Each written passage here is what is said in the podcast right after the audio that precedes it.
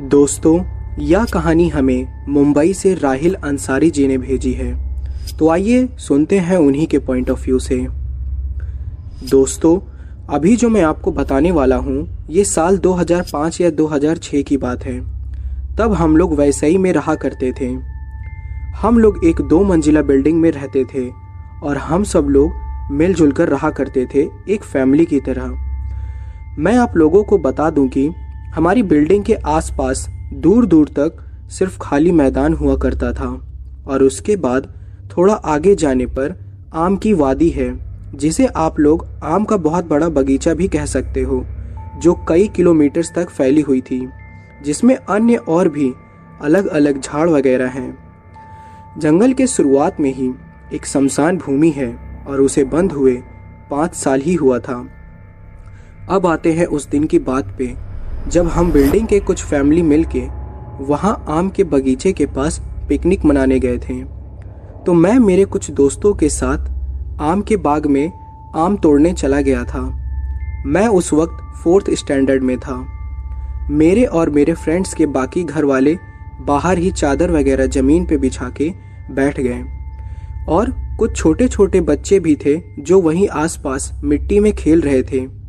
उन बच्चों में एक छोटी लड़की भी थी, जिसका नाम नमायरा था, जो कि पाँच या छः साल की होगी।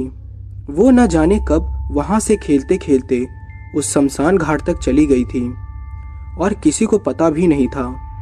जब शाम ज़्यादा होने लगी तो हम लोग भी जंगल से बाहर निकल गए और अपनी फैमिली के पास आ गए और थोड़ा नाश्ता वगैरह करके हम लोग निकलने लगे वहाँ से। तभी किसी ने कहा कि, अरे नमायरा कहाँ है? वो कहीं दिखाई नहीं दे रही है। तो हम सब उसको ढूँढने लगे। कुछ देर बाद वो हमें उसी शमशान में मिली, जहाँ लाश को मेन अग्नि देते हैं। वो ठीक उसी के बीचों बीच बैठ के वहाँ की मिट्टी, बोलो या फिर पुरानी जली हुई राख को अपने सर पे और पूरे शरीर पर लगा रही थी और हंस रही थी, जो हर छोटा बच्चा मिट्टी में ऐसे ही खेलता है। हम लोगों ने उसे वहाँ से जल्दी से बाहर लाया और जितना मिट्टी हो सकता था उतना साफ़ कर दिया। और फिर हम लोग घर की तरफ़ चलने लगे। पर अब यहाँ से जो होने वाला था, उसका हमें सपने में भी सोचा नहीं था। नमायरा बिल्कुल एक पत्थर की तरह वहीं रुक गई और एक बहुत ही भारी और मोटी आवाज़ में मराठी और आदिवासी भाषा में बोलने लगी कि यहाँ हमारा घर है और हम यहाँ से कहीं नहीं जाएँगे। सब काफ़ी डर से गए थे कि इतनी छोटी बच्ची में इतनी ताकत कहाँ से आ गई और उसकी आवाज़ को क्या हो गया था। मैं आप लोगों को बता दूँ कि नमायरा ठीक से बात भी नहीं कर पाती थी। वो थोड़ा तुतलाती थी और मराठी तो उसके पूरे खानदान में किसी को नहीं आती थी। तो वो तो सिर्फ़ एक छह साल की छोटी बच्ची थी। तो उसे मराठी कैसे आ सकती है? ये सोचने वाली बात थी। खैर हम लोगों ने नमायरा को जैसे तैसे सब लोगों ने मिलकर उठाकर घर पे ले आए। नमायरा के माँ का रो रो कर बुरा हाल था। उसके पापा भी इंडिया से बाहर ही रहा करते थे। नमायरा से बड़ी और तीन बड़ी बहनें थीं। और घर में बहुत ही डर का माहौल बन गया था अब। फिर किसी ने एक मौलाना को सारी बात बताई और उन्हें नमायरा के घर ले आया गया। मैं भी वहीं पर खड़ा सब अपनी आँखों से देख रहा था। मौलाना के घर में घुसते ही नमायरा ज़ोर ज़ोर से चिल्लाने लगी और गंदी गंदी गालियाँ देने लगी सबको। किचन में से कुछ बर्तन वगैरह भी गिरने की आवाज़ आ रही थी और लाइट भी कुछ सेकंड के लिए बंद हो गई थी और फिर अपने आप चालू हो गई थी। मानो घर में एक तूफ़ान सा आ गया हो और एक अलग ही गंदी बदबू आ रही थी, पर मौलाना बिल्कुल भी डरे नहीं। वो कुछ देर देखे और नमायरा के बिल्कुल सामने जाकर बैठ गए। और मुस्कुरा कर कहने लगे कि तू जो कोई भी है, मुझे उससे कोई फ़र्क नहीं पड़ता। तू बस इतना बता, तू इस मासूम बच्ची को क्यों तंग कर रहा है? उसके अंदर जो बुरी आत्मा थी, उसने पहले तो गंदी गंदी गालियाँ देने लगी। फिर मौलाना ने कुछ दुआ पढ़ी और उस पर फूक दिया। तब जाके वो थोड़ा शांत हुई। फिर मौलाना ने पूछा कि, बता तू कौन है? जिस पर उसने बताया कि, मैं एक याक्षिनी हूँ और कहा कि और चार आदमी की आत्मा भी नमायरा पर आ चुकी है, और अब ये हमारा घर है।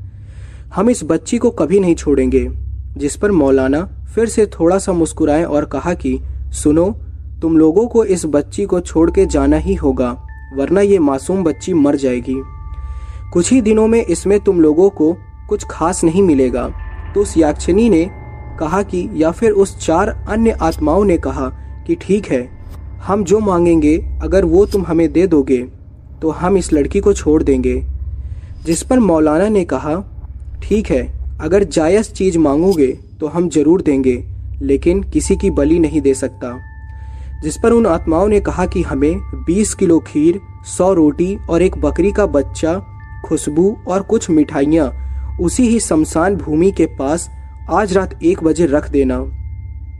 जिस पर नमायरा की माँ ने फ़ौरन हाँ कर दिया। मौलाना ने भी कहा, ठीक है, तुम लोगों को सब मिलेगा, लेकिन अभी इस बच्ची को छोड़ दो। लेकिन वो लोग नहीं माने। बोलने लगे कि नहीं, जब तक हमें वो सब नहीं मिलेगा, हम कभी भी नहीं जाएँगे। फिर मौलाना ने कुछ दुआ पढ़ा और नमायरा पर फूक दिया, जिससे वो आत्मा कुछ शांत हुई और नमायरा अचानक से हवा में कुछ ऊपर खड़ी हुई और नीचे गिर गई। जैसे तैसे सब लोग मिलकर वो आत्माओं के लिए खाना का इंतज़ाम करना शुरू कर दिया। लगभग 12 बजे तक सब इंतज़ाम हो गया।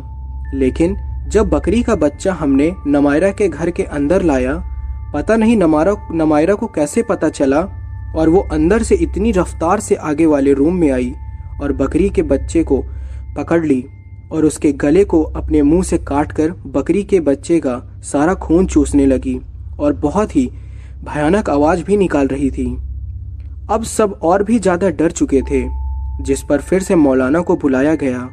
उनके आते ही नमायरा के अंदर का शैतान मौलाना को देखकर ज़ोर ज़ोर से हंसने लगा और बोला कि, और एक बकरी का बच्चा चाहिए, लेकिन इस बार मौलाना हंसे नहीं। उन्होंने दुआ पढ़ना शुरू कर दिया और तब तक नहीं रुके, जब तक कि वो शैतानों ने माफ़ी मांगना शुरू नहीं किया। जिस पर मौलाना ने कहा कि तुम लोगों ने धोखा किया है। अब तुम लोगों को कुछ नहीं मिलेगा। तो उस आत्माओं ने कहा कि अगर नहीं दिया तो आज रात ये बच्ची ज़िंदा नहीं रहेगी। ये सुनते ही नमायरा की माँ ने रोते हुए मौलाना से कहा, मुझे सारी शर्तें मंजूर हैं। ये लोग जैसा कहते हैं, कर दो, बस मुझे मेरी बच्ची वापस कर दो।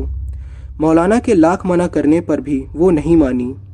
तब जाके हमारा बिल्डिंग के लोग और कुछ अंकलों ने मिलकर उस उनके खाने के लिए सारा इंतज़ाम किया और फिर एक दूसरी बकरी का बच्चा लाया और फिर उसी शमशान घाट पर जाकर रख दिया। लेकिन हाँ फिर उस दिन के बाद से नमायरा जैसे पहले खेलती कूदती थी, वैसी हो गई। अब वो बिल्कुल ठीक है और उस दिन के बाद फिर कभी उसके साथ वैसा नहीं हुआ। कहते हैं मौलाना का तावीज़ आज भी वो अपने गले में से उतारती नहीं है। दोस्तों, यह कहानी हमें यूपी के लखनऊ डिस्ट्रिक्ट से अचल जी ने भेजी है। तो आइए सुनते हैं उन्हीं के पॉइंट ऑफ़ व्यू से। दोस्तों प्रोफेशन से मैं अभी पैरानॉर्मल साइंस का स्टूडेंट हूँ और आज मैं आपको एक ऐसा इंसिडेंट शेयर करने जा रहा हूँ जो काफ़ी डरावना है। तो बात है दिसंबर 2018 की, जब मैं एक छोटे से शहर में गया था ट्रेनिंग के तौर पे। एक जगह जो ब्लॉक 17 के नाम से फ़ेमस है। मैं आपको एग्जैक्ट नाम नहीं बता सकता हूँ बट हाँ इतना ज़रूर बता सकता हूँ कि वो यूपी में ही है। कहने को तो वो एक सरकारी बिल्डिंग है, पर शाम पाँच बजे के बाद वहाँ एक परिंदा भी नज़र नहीं आता। शाम को वो जगह सुनसान सी हो जाती है। एक्चुअली में बहुत से लोगों का कहना यह है कि उस जगह पे एक चुड़ैल का साया है, जो आने जाने वाले लोगों को नुकसान पहुँचाया करती थी। और वो जगह पे कई सारे मर्डर और एक लड़की का रेप तक हो चुका है, जिस वजह से वो लड़की चुड़ैल बन गई थी। यही सब सुनकर मैं अपने कलीग्स के साथ उस जगह के लिए निकल गया। जब वहाँ पहुँचा तो एक अजीब सा मनहूस माहौल था वहाँ पर। वहाँ का तापमान भी काफ़ी गर्म था। हालाँकि एक तरफ़ उस जगह एक जंगल था और दूसरी तरफ़ आबादी का इलाका। हमने अपनी सारी इन्वेस्टिगेशन शुरू कर दी, पर शुरुआत में ऐसा कुछ नहीं मिला हमें। पर जैसे ही रात के 11 बजे, हमने वहाँ पर एक अजीब सी आवाज़ सुनाई देने लगी, और हमारी डिवाइसेस भी हरकतें करने लगी। दोस्तों, ये हमारा पहला तजुर्बा था, इसलिए हम तीनों काफ़ी डर गए थे। फिर हमें पायल की आवाज़ आने लगी, जैसे कि कोई हमारी तरफ़ आ रहा हो, और तो और ऐसा लगा कि किसी ने मेरी शर्ट को पकड़ के खींचा हो, जिससे कि मैं गिरते गिरते बचा। सबसे हैरानी की बात यह है कि जिस जगह पर जानवर तो क्या चिड़िया भी नज़र नहीं आती थी, उस जगह पर हमें एक अजीब सा कुत्ता भी दिखाई दिया, जिसका मुँह नॉर्मल कुत्ते से काफ़ी बड़ा था। हम लोग काफ़ी डर गए थे, फिर भी किसी तरह हिम्मत करके इन्वेस्टिगेशन करते रहे। हमारा कलेजा तब मुँह में आ गया जब हमारी नज़र उस इमली के पेड़ पर पड़ी। उस पेड़ पर एक खौफनाक और उल्टा लटकी हुई औरत थी, जो हमें काफ़ी अजीब तरह से घूर रही थी। उसका चेहरा ऐसा था कि देखते ही जान निकल जाए। आँखों की जगह पे काले गड्ढे थे और लंबे से दांत और मुँह से काला खून गिरता हुआ। मानो कि अभी वो हम तीनों का सीना चीर के दिल खा जाएगी। हम तीनों उस जगह पे मानो जम से गए थे। किसी को कुछ समझ में नहीं आ रहा था। फिर एक ऐसी आवाज़ आई जिससे हम तीनों का दिल दहल गया, जिसे काटो तो खून नहीं, वो खौफनाक हँसी मैं आज तक नहीं भूल पाया हूँ। हमारे सारे इंस्ट्रूमेंट ने अचानक काम करना बंद कर दिया और मेरा एक कलीग को मानो उसी चुड़ैल ने उठा के ज़ोर से पटक दिया। गिरते ही वो बेहोश हो गया। हम काफ़ी घबरा गए और हम उस जगह से निकलना चाहते थे। हमने अपने उस कलीग को उठाया और उस जगह से निकलने लगे। पर पता नहीं क्यों हम भटक से गए थे। उसी जगह पे बार बार वापस आ रहे थे और वो चुड़ैल मानो हमारा पीछा ही नहीं छोड़ रही थी। और वो चुड़ैल बार बार कहीं हमको उस रास्ते पर मिल जाती तो कहीं इस रास्ते पर। हम बुरी तरह से फंस चुके थे। ना मदद बुला सकते थे और ना ही हमारी कोई आवाज़ सुन पा रहा था। वो रात मैं आज तक नहीं भूला हूँ। फिर शुरू हुआ, डर का ऐसा नाच तो उसने मेरे उसी कलीग को पॉजेस कर लिया। और वो मानो पागलों की तरह हँसते हुए उस जंगल में मानो कहीं गुम सा गया। हमने उसको काफ़ी देर तक ढूंढा, पर वो कहीं नहीं मिला। तब जाकर करीब एक या डेढ़ घंटे बाद हमें किसी पेड़ के नीचे वो बैठा हुआ मिला। वो काफ़ी अजीब सा दिख रहा था। उसने बड़े खौफनाक आवाज़ में मुझसे कहा कि, मेरे पास आओ मेरे दोस्त, प्लीज़ मेरी जान बचा लो, वरना ये मुझे मार डालेगी। बस इतना बोल के वो बेहोश हो गया। मैं जैसे तैसे हिम्मत करके उसके पास गया और बड़ी मुश्किल से होश में लाया। हमने सोच लिया कि भाड़ में जाए ये इन्वेस्टिगेशन हमें बस यहाँ से बाहर निकलना है। हम जैसे ही आगे बढ़े, वो चुड़ैल अचानक से हमारे सामने आई और बोली कि, मैं तुम सबको मार दूँगी और तुम सबका दिल खा जाऊँगी। हम पूरी जान लगा के वहाँ से भागे। फिर आखिरकार हम उस जगह से निकल गए। उस हादसे के बाद से मैंने पैरानॉर्मल साइंस की पढ़ाई ही छोड़ दी। उसके बाद फिर कभी ऐसी जगह पर मैं नहीं गया।